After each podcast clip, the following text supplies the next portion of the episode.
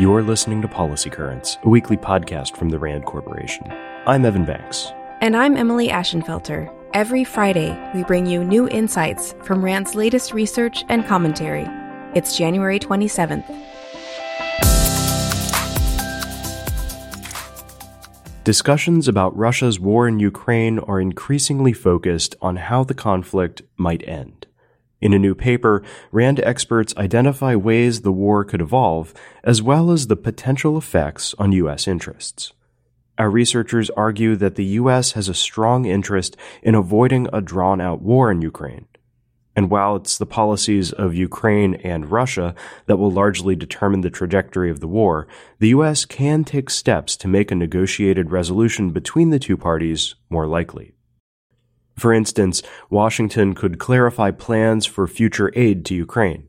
If a clear long-term plan were adopted with credible delivery schedules and clear capability implications, it could make Russia more pessimistic about the future of its own campaign.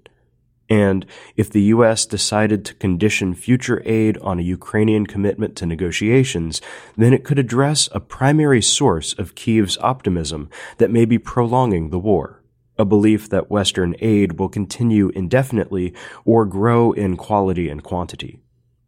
The U.S. could also make commitments to Ukraine's security, which might affect Ukraine's decision making about ending the war. Or it could offer Russia a pathway to partial sanctions relief in order to make negotiations more likely. Taking steps such as these may be key to pushing Russia and Ukraine toward peace talks. The alternative, our researchers write, is, quote, a long war that poses major challenges for the United States, Ukraine, and the rest of the world. There are more than 40,000 gun deaths in the U.S. every year. That's more than 120 people killed by guns every day. As the tragedies mount, the science is increasingly clear some restrictive gun laws appear to reduce firearm violence, and other, more permissive gun laws make firearm violence worse. For example, a new RAND analysis shows that shall issue concealed carry laws increase gun violence.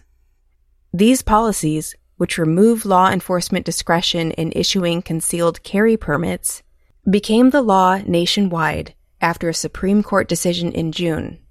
Our findings suggest that this ruling could lead to higher firearm homicide rates in states that are now required to adopt shall issue concealed carry laws, like New York and California, which until this year had lower than average firearm homicide and suicide rates than other states.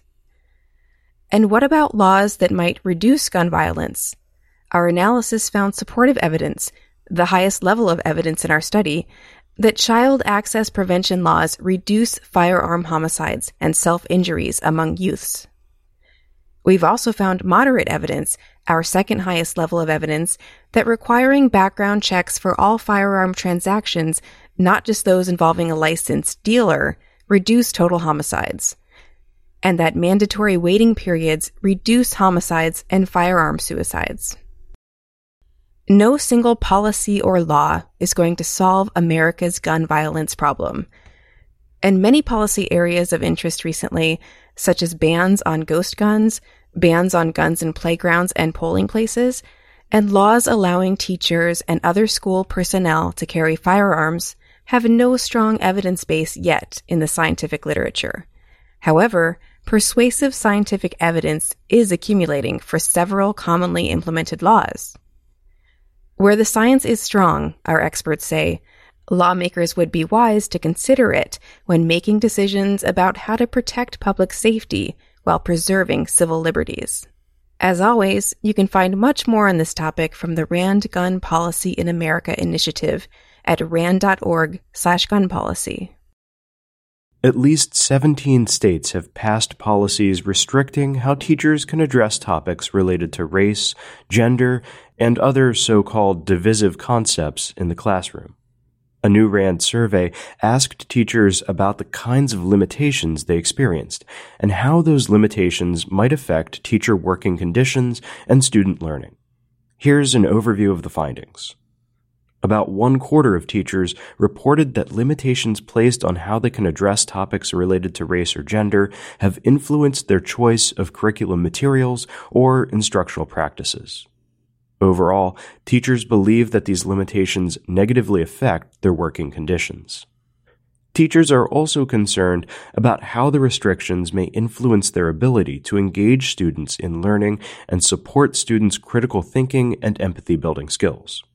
Notably, while classroom limitations often stem from authorities such as states and districts, teachers most commonly pointed to parents and families as sources of limitations on their instruction.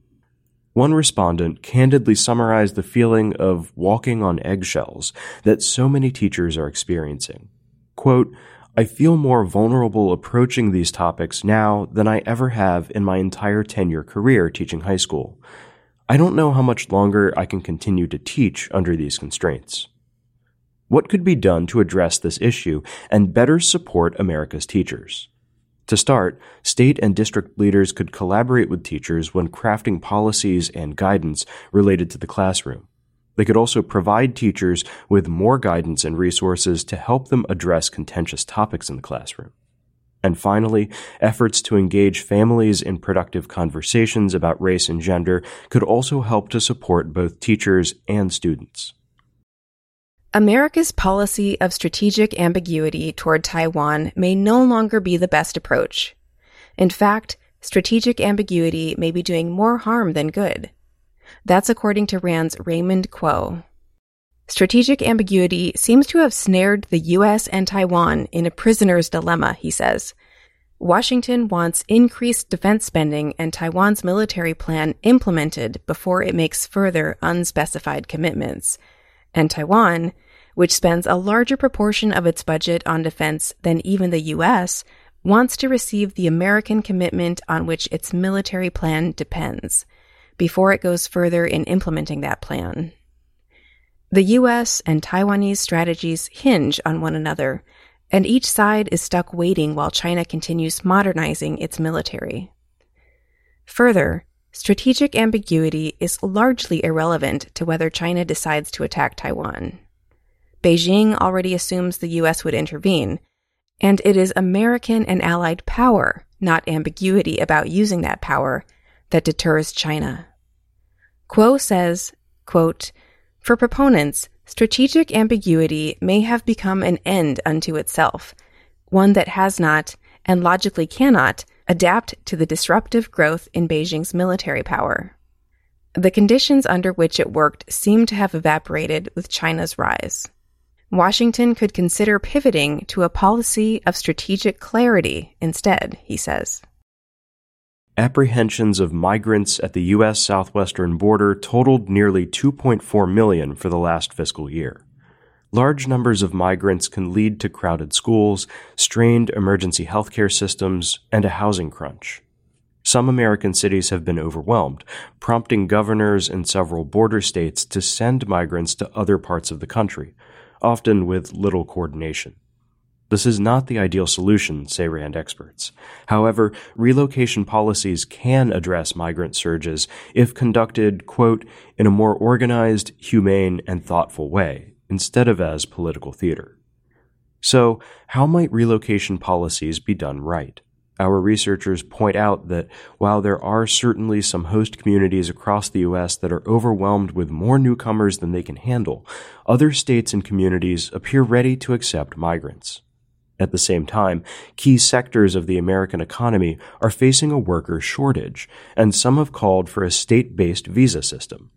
Developing a strategy to relocate southwest border migrants among these more willing states and host communities that need workers could be useful and have many downstream benefits, but only if it's done in a deliberate, coordinated, and humane way. Other countries have put this approach into practice. For example, Colombia gave refugees from Venezuela temporary protection status, which included the right to work to support themselves. The EU has also experimented with coordinating location policies for migrants with labor market needs.